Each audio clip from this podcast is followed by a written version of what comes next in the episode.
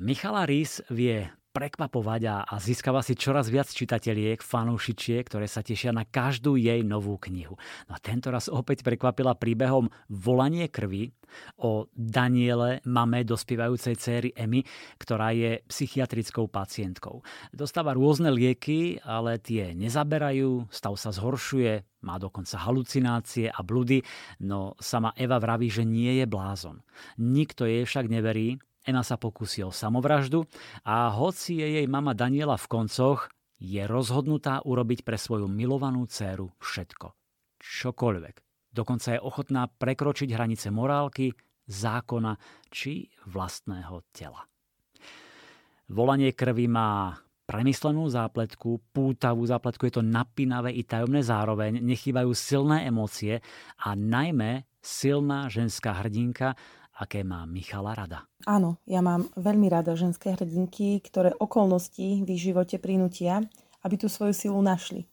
A aj by som povedal, že Daniela je moja najsilnejšia hrdinka, pretože je v absolútne beznadejnej situácii a napriek tomu sa rozhodne postaviť všetkému, čo pozná, aj všetkým, čo pozná, či už je to manžel, rodina, lekári a vlastne sa postaví aj zdravému rozumu pretože vie, že ak nezasiahne, tak jej dcera spácha samovraždu. Často píšeš aj o bolesti. Je to nejaká forma očisty, katarzie alebo len výzva, lebo ako vravíš, ňou rastieme? Mm, myslím si, že s bolestou je to tak, že buď nás zlomí, alebo už sa vystupne do takého neznesiteľného štádia, že nás prinúti konať a teda nás motivuje k tomu rastu. No a e, svoje hrdinky sa snažím viesť práve k tomu rastu, pretože myslím, že zlomených ľudí je na svete priveľa a každý potrebuje nádej.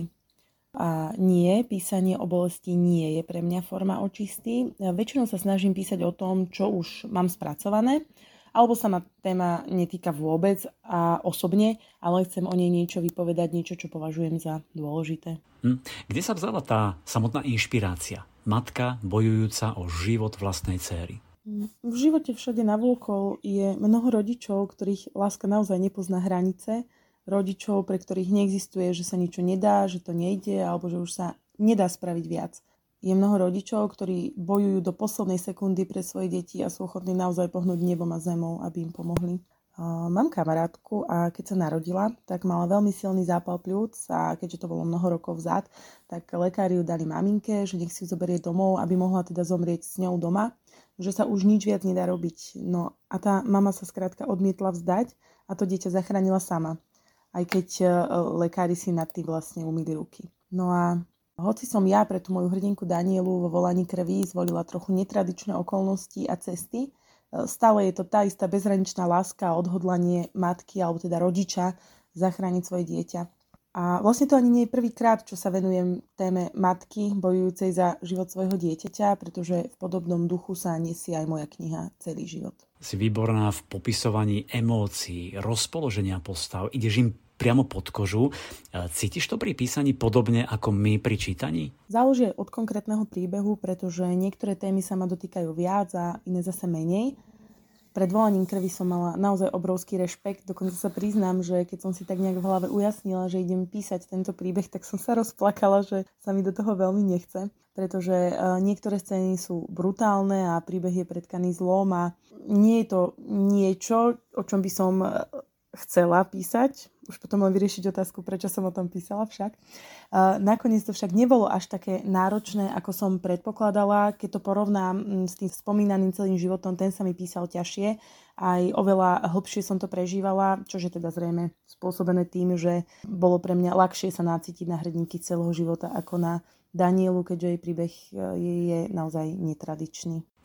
Miška, niekdy sa s nadhľadom nazvala ako žánrová štetka, no to je super, nie to niečo nové, vybočujúce, nezvyčajné pre teba, striedaš tie žánre a to je skvelé a naozaj ti to vychádza. Ako ti sadla táto mystery linka, takéto napätie a štrilerové? Bohužiaľ to vyzerá, že tento môj malý vtip e, so e, žánrovou štetkou z ľudovel, vieš, ako je taká uponáhľaná doba a ľudia majú tendenciu všetko skracovať, tak e, dúfam, že z toho čo skoro nezostane iba štetka. No a k tvojej otázke, ako mi sadla Mystery Linka, to zrejme posúdia asi až čitatelia, ale teda za mňa môžem povedať, že si myslím, že veľmi mi sadla, nesmierne som si to písanie užila a Pevne verím, že sa volanie krvi stretne s pozitívnym čitateľským ohlasom, pretože už mám v hlave námed na e, nový mysteriózny thriller. Môžem len dodať, že nielen Miška Rís si písanie užívala, ale aj čitatelia si užívajú čítanie z prvých recenzií aspoň pár slov, postrehov. Nevedela som sa od príbehu odlepiť, lebo to bolo napínavé a zahalené tajomstvami. Alebo nie raz som pri čítaní zostala zaskočená, ako sa dej vyvíja a moje teórie veru nevychádzali.